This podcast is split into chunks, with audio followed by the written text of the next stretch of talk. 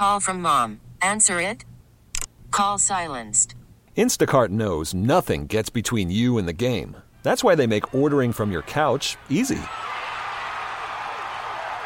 Stock up today and get all your groceries for the week delivered in as fast as 30 minutes without missing a minute of the game. You have 47 new voicemails. Download the app to get free delivery on your first three orders while supplies last. Minimum $10 per order. Additional terms apply. Presented by T Mobile, the official wireless partner of Audacy Sports. With an awesome network and great savings, there's never been a better time to join T Mobile. Visit your neighborhood store to make the switch today. Fourth down. That ends it, and it's fitting. TJ Watt has just slammed the door shut on the Baltimore Ravens. The Ravens trailing 14 to 10. First down. Jackson, ball is out. Sitting there, scooped up by the Steelers. TJ Watt. Highsmith knocks it free. Feel the pressure, step up. Highsmith right there with the play. There was room to climb the pocket. Lamar Jackson didn't. Highsmith pops it free. Shotgun. Jackson up high. Intercepted. Picked off by Joey Porter Jr. The rookie comes away with it. If you want to give away three game balls from Sunday's game against the Baltimore Ravens, those would probably be the three guys to get it. Maybe George Pickens as well. But it was another defensive effort that truly won the game for the Pittsburgh Steelers. If you look at the score and you see 17 to 10, you say, oh, okay, so the Steelers finally maybe got a little bit of offense going against Baltimore. You know, 17 points still isn't a lot, but, you know, two touchdowns and a field goal. How about a touchdown with a failed two point conversion, six, a safety for eight, and then just a bunch of field goals? It worked out. It was fine. I'm Austin Bechtold with you. Fantasy Morning Show. The Pittsburgh Steelers are in first place entering the bye. It's a glorious thing, but it's been ugly this year. But hey, a win is a win, and that's a good thing. Joey Porter Jr. finally got time. He got to experience the limelight. He got to shine in the face of the Steelers Ravens rivalry, a time where his dad thrived on the outside for the Steelers, made huge splash plays. Well, after Gunnar Olszewski fumbled, and why Gunnar was in the game, Calvin Austin got hurt. So Gunnar had to go back in there, even though what was the whole purpose of Desmond King? Returning kicks, returning punts, but you put Gunnar back there. So Gunnar fumbles. Ravens ball right around the five. And Lamar Jackson, instead of just running it, decides to throw an interception and decides to throw it towards the end zone, towards Odell Beckham. Intercepted by Joey Porter Jr. He basically ran the route. Boxed out Beckham, made a play on the ball. He was fantastic. He's graded out as the best corner out of anybody for the Steelers. As the primary target this year in 63 snaps overall for Porter, he's been targeted eight times. He's forced two incompletions, an interception, and a 27 passer rating. He's been great. If there's anything that you'd like to point to for the Steelers, of course, it's the defensive side of the ball. How far can this defense carry the offense? And the offense, again, has showed things, but it's just not being able to sustain drives. Jaylen Warren, I thought, had a great drive. It ended up setting up just a field goal. But man, he was fantastic in the fourth quarter, running over people. A little dump off route, third down and six that Warren caught that stands out to me. That led up just a play later, two plays later to the hurdle Warren had to again be able to pick up a first down. Three plays in a row, three first downs for Jaylen Warren. And Najee Harris did some things. There wasn't that many rushing lanes for him, but he was solid. And how about Alex Highsmith, TJ Watt? Watt, again, went off. What do you expect? Just showing the pure dominance that he has on the outside. And this is the way that the Steelers are just built to win games. Maybe Matt Canada was right. I mean, everybody kind of thinks that Matt Canada is right. He shouldn't have said it, but yeah, this team is built pretty much just to win games based off of the defense shelling out as much as possible and the offense not necessarily being carried, but as long as they are not playing from behind, then they can they can win. They're not built to come from behind. But the Steelers did in fact come back from behind. Maybe because Baltimore handed the Steelers the game. Look, the Steelers had to jump out and take it. I get that. And that's what the Steelers did. I mean, they, they could have just been gone in the midst of the wind and not done anything. But Kenny Pickett, did he make a check at the line? Did he audible at the line? He definitely did something, whether it was changing protection. He saw something on that George Pickens touchdown play. I don't think you can de- deny that, dispute it. Why Matt Canada wasn't celebrating? See, a lot of people like to say, oh, don't look into it. You shouldn't be celebrating or anything.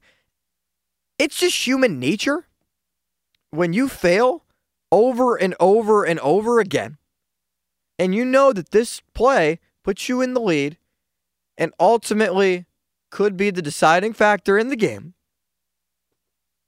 it should be almost automatic, especially like it was for everybody else up there in the coaching booth, to at least crack a smile, to at least show a little bit of emotion. You're the play caller.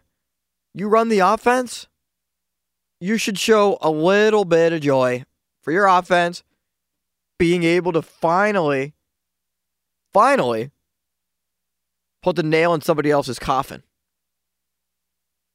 Matt Canada didn't show that. Some people like to say, oh, he was already looking ahead to the two point play.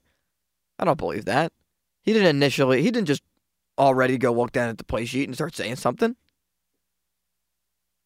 Now, was it because it wasn't Matt Canada's play. It's been disputed in the locker room. It's also been by what some players have said. Sounds like maybe it was something that Kenny Pickett did. You know, I've said previously I'm like 65% off the Kenny Pickett train right now. One game is not going to put me back on. I feel better though about how Kenny has progressed. I mean, think about it. Kenny's got a lot on his plate with Matt Canada and all the scrutiny surrounding him. He has a first round pick at left tackle who made his first career start. Outside of that, Dan Moore got hurt and has been pretty inefficient. Chuks Okorafor has been very inefficient at right guard, at right tackle. Your left guard in Isaac Seumalo, man, he hasn't been great. He hasn't been everything that you paid him to be at left guard. He's starting to pave the way and figure it out. But Mason Cole has been pushed back into Pickett and not look great this year at center.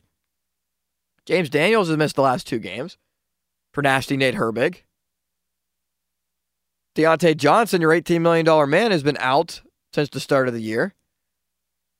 Your first round running back hasn't performed the way that he wants to perform. Anybody wants him to perform and isn't hitting the holes as well as, you know, Najee really expects that he should have, that he did year one. Plus, just everything surrounding this offense. Your tight end is out. Pat Freiermuth has been a weapon for Pickett in the past, especially last year. Pickett relied on Pat Freiermuth a decent amount of the time. But George Pickens has been one of the saving graces for this offense. Five catches, 107 yards, a touchdown, five first downs. Pickett at a 135 rating when targeting Pickens in single coverage against the Ravens. It was that good. Now, TJ Watt and Alex Highsmith, there's not much more that you could necessarily ask of those guys to do, right? Highsmith again, strip sack, force fumble, Watt picks it up, ends the game. They're the best edge rushing duo in the league. I mean, I don't know how much of a question that truly can be. TJ Watt has 58 sacks in 48 career games at Acrisure Stadium slash Heinz Field. He's collected at least half a sack in 33 of the last 38 home games. No player has registered more sacks over the first 48 career home games in NFL history. He TJ Watt, TJ Watt, by the end of his career, will be either the best or the second best Steelers defensive player of all time. We usually run it at 950, 948, but yeah, that's right. I said it. And I know I'm young. What do I know? What am I talking about? There are players like Troy Polamalu, Joe Greene, Jack Lambert, Rod Woodson. There are so many guys that you could throw up there, but the stats don't lie. The eye test doesn't lie. The impact does not lie. The only thing that would, I think, really make that secure in people's minds is if TJ Watt is able to win a championship. He's on his way. He he has the he is he's tied for the overall NFL lead in single season sacks with Michael Strahan, 24 and a half. He did it in practically 15 games. This isn't like the 17th game did anything to help him. Now, it might this year. I would not be one bit surprised if TJ Watt breaks the single season sack record this year. I picked him to break the, I picked him to have the most sacks out of anybody this year in the entire National Football League. Because he's just the type of guy that you want to bet on. I mean, why wouldn't you? Overall sack leaders TJ Watt is eight. Khalil Mack, the next closest, tied with Josh Allen and Danielle Hunter, as well as Trey Hendrickson with six. Khalil Mack had that all in one game. TJ Watt is eight. It's impressive. It really is. He already has the Steelers franchise lead in sacks. He hasn't turned 30 yet. There's a true argument, really, to be made that TJ Watt can be right up there along with Joe Greene, Troy, Jack Lambert.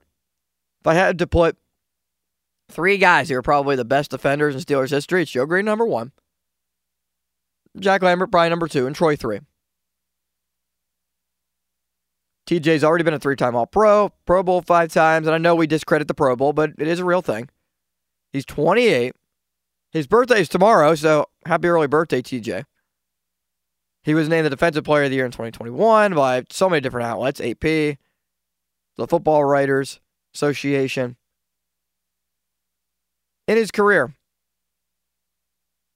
25 forced fumbles, including eight in 2019, eight forced fumbles in 2019.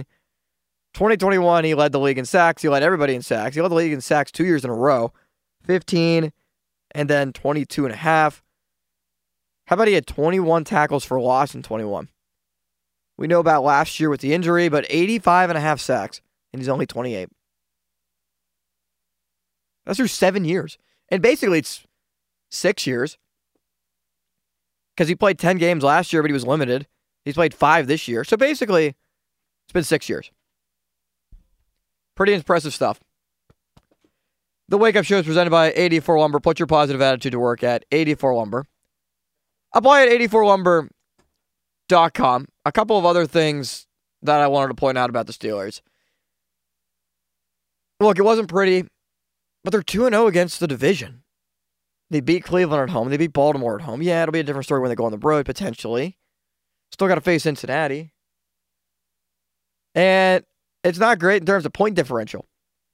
Out of all out of all division leaders in the NFL, point differential, the 49ers lead plus 99. Yeah, they're really good. The Chiefs are plus 48. The Dolphins are plus 46. That helps because they scored 70 on Denver. The Lions, yeah, they're first place in the NFC North.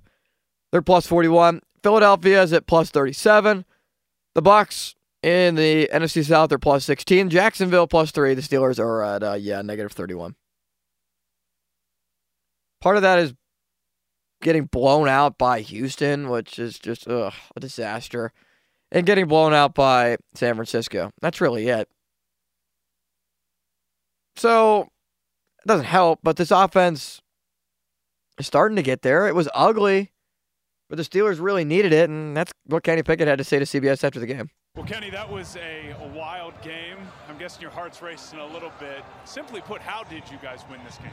I think a complete, you know, team effort, special teams, defense, offensively putting a drive together at the end to win, to, you know, to win the game. Then our defense sealed it. And T.J. Watt being T.J. Watt, you know, the best player in the world, in my opinion, goes and does what he does. I think it's a full team effort.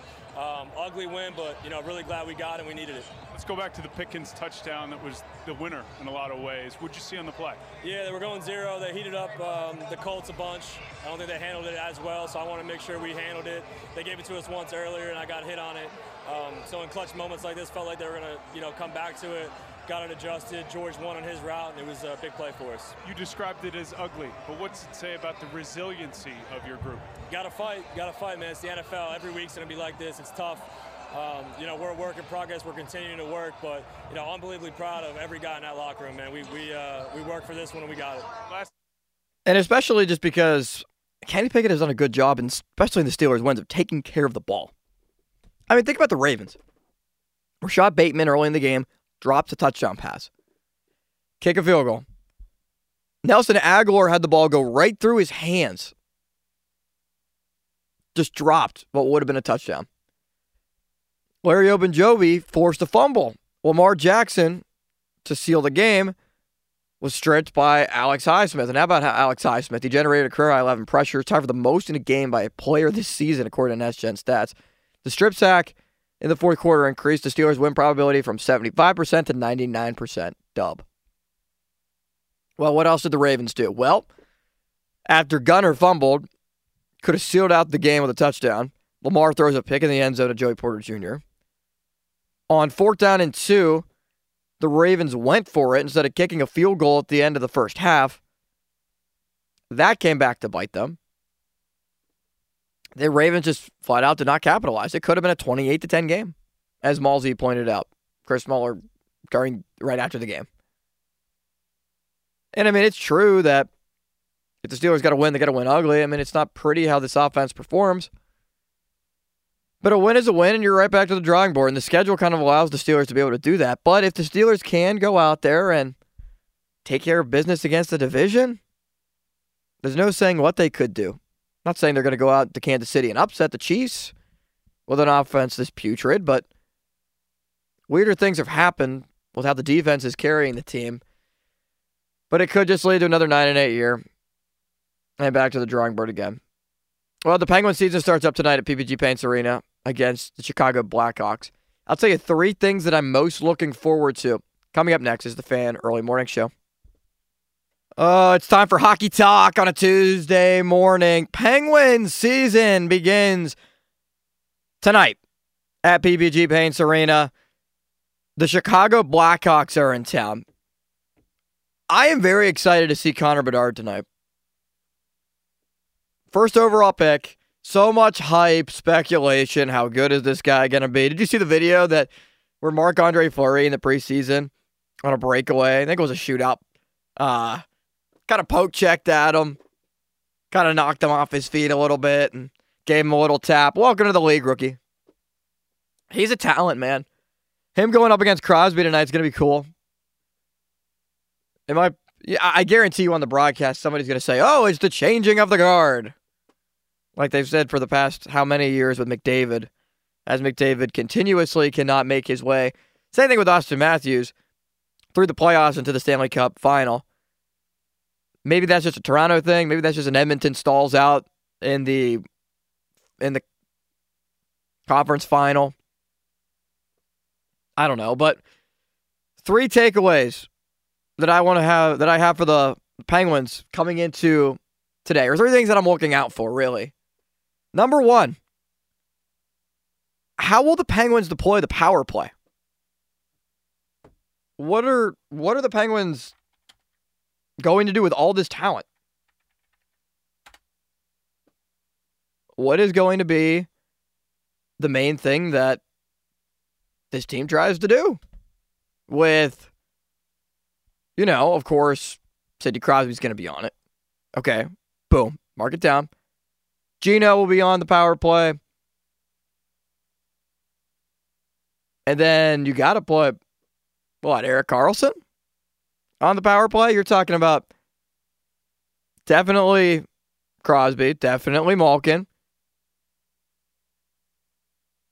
Maybe Letang, Guentzel, as well as Erik Karlsson. Karlsson's going to be on it. So book it with Crosby, Malkin, Karlsson. Jake Guentzel practiced this week. He's a game time decision tonight.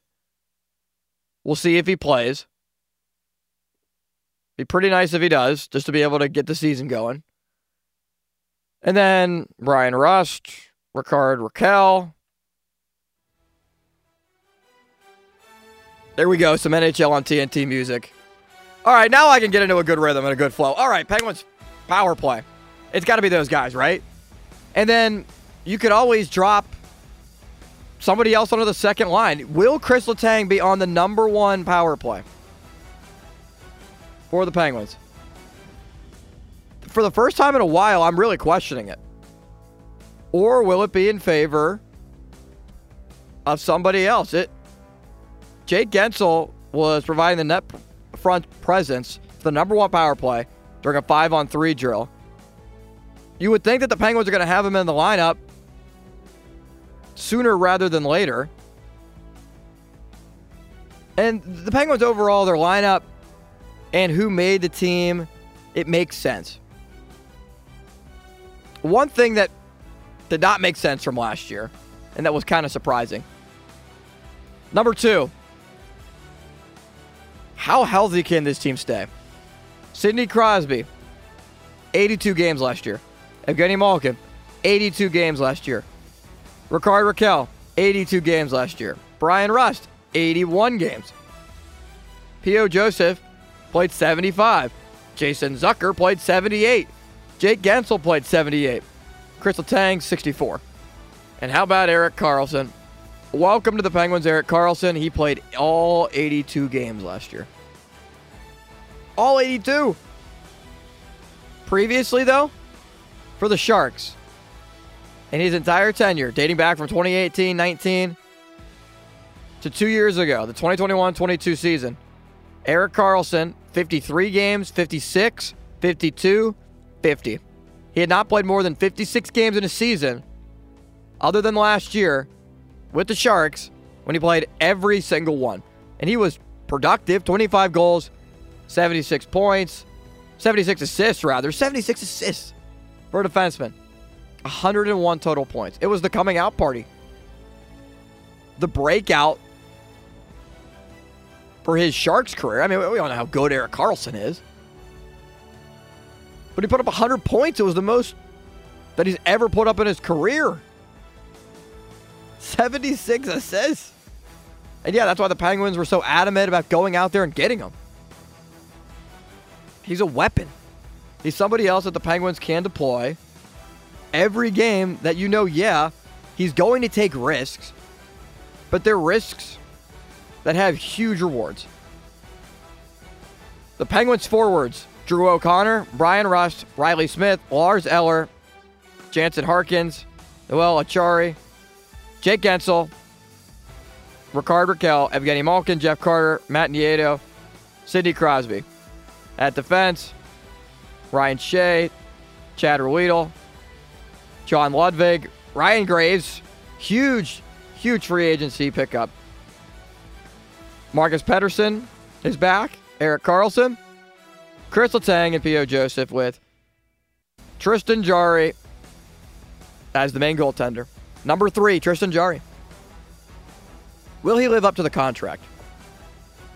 I was kind of staunch on not giving Tristan Jarry the money that he that he got, especially.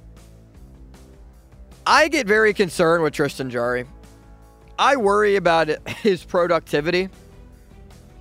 How is he able to perform on a game to game basis? He, I understand, yeah, he's made the All Star team a couple of different times. He's a good player. He's 28 years old. He's still a young, def- he's still a young goalie. He doesn't do it for me when it comes playoff time. And yeah, the Penguins did not make the playoffs last year, and that's partly how Look, all those guys, Sidney Crosby, Evgeny Malkin played every game. Bryan Rust, all but one game. Jake Guentzel, most of the year. And they didn't make the playoffs? I mean, really? I don't have too much confidence in this Penguins team this year. I think they should make the playoffs. I think they will make the playoffs. but I don't think they're going to win the Metro. Maybe they'll sneak in as a wild card team. They probably will. I mean, they're probably going to make it. Tristan Jarry last year was 24 for 13, 24, 13, and 7. A 290 goals against, a 909 save percentage, which was tied for 17th in the NHL. The goals a game average at 2.9 was 23rd. He had two shutouts on the year. That was tied for 17th. It doesn't exactly, and he played 47 games. It doesn't exactly inspire confidence in me the way that Tristan Jarry plays in big situations. And I get it. He hasn't necessarily been helped by sometimes the defense in front of him and bad plays that are made by whether it's Kris Letang being too aggressive on the puck or whatever it might be. But man, Tristan Jarry, he's got to prove it. It's time. I mean, you give a five year deal, ton of money. A lot of people are wondering who's going to be the next goalie of the Penguins and put it as like a 50 50 chance that Jarry was going to be back. I mean, you remember, I didn't want him back. A lot of people here did not want him back. It's time to prove, Tristan Jarry, you're worthy of being back and being the number one goaltender at the price that you are being paid. Penguins, Blackhawks, 8 o'clock, prime time, PPG Paints Arena. It is Sidney Crosby against Connor Bedard. The Blackhawks, a team that practically ended the Penguins season a year ago. We'll see how it shapes out. And there's something interesting that I saw in high school sports that I want to bring up for the final minute of the show. Could there be the possibility that in the PIAA, a team based on its overall win loss record and how the program kind of continues to falter could potentially be a good thing for them to bounce back. We'll talk about it coming up next. It's the Fan Early Morning Show. I'm Austin Bechtold with you. Sports Radio 93.7 The Fan. Final minute here on the Fan Early Morning Show. So something that Mike White of the Pittsburgh Post Gazette floated out there that I thought was fascinating. The headline Dropping a class. Butler presents PIAA with idea where struggling teams can move down in classification. He said it might sound like a strange idea, but Butler has asked the PIAA to consider to consider it for the future. And the PIAA is willing to at least discuss the concept. Last Monday, Butler made a presentation to the PIAA Strategic Planning Committee that Butler calls relegation. It sounds like something like what is done in Europe in terms of uh, overseas with soccer where a team could ask the PIAA to move down in classification for a lack of competitiveness over some yet to be determined number of years. And the idea would pertain to more sports than just football. Huh. Overall, thinking about it, the, your first reaction might be, oh, just be better. Be a better team. Be a better program. Man, sometimes there are programs that stumble and fall, and they just cannot pick themselves back up. And they are down for a long, long time. For some bigger schools that just do not have, they might have the enrollment, but they might not have like the buy in or the athletes or just whatever the situation is, it isn't working for them. It's hard to just flip it on a dime. I'm in favor of this. I'm not saying that a team has to move down for a huge amount of time, but hey, Butler went independent in football. They've been independent or they played in District 10. They're planning to come back to the WPIAL next year, but for football, they've been in the WPIAL for everything else. But man, I like this idea. It gives cha- teams a chance to compete that typically do not. What do you think of this idea? I'm going to tweet this out at Austin R. Bechtold. I want to know what you think about this because – I'm heavily involved in WPIAL sports, high school football, high school basketball, high school volleyball. I like the idea. What say you? Pre-show's next here on the fan.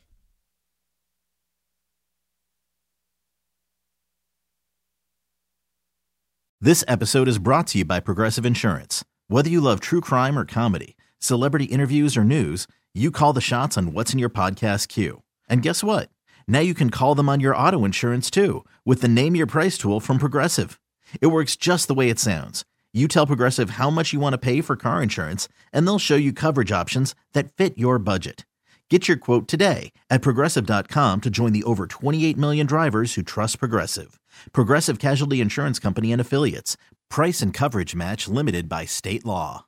We really need new phones. T Mobile will cover the cost of four amazing new iPhone 15s, and each line is only $25 a month. New iPhone 15s? Only at T Mobile get four iPhone 15s on us and four lines for 25 bucks per line per month with eligible trade in when you switch. Minimum of four lines for $25 per line per month with auto pay discount using debit or bank account. $5 more per line without auto pay, plus taxes and fees. Phone fee at 24 monthly bill credits for all well qualified customers. Contact us before canceling account to continue bill credits or credit stop and balance on required finance agreement due. $35 per line connection charge apply. Ctmobile.com. Baseball is in full swing. NBA playoffs are heating up, and your NFL team is gearing up for training camp. Listen to the latest on the teams you love here on the Audacy app. The biggest sports radio stations in the country, providing unrivaled local coverage of their teams, all in one place. Exclusive interviews with players, coaches, and team executives, streaming live and always available on demand. Stay in the know with your favorite teams right here on the Audacy app.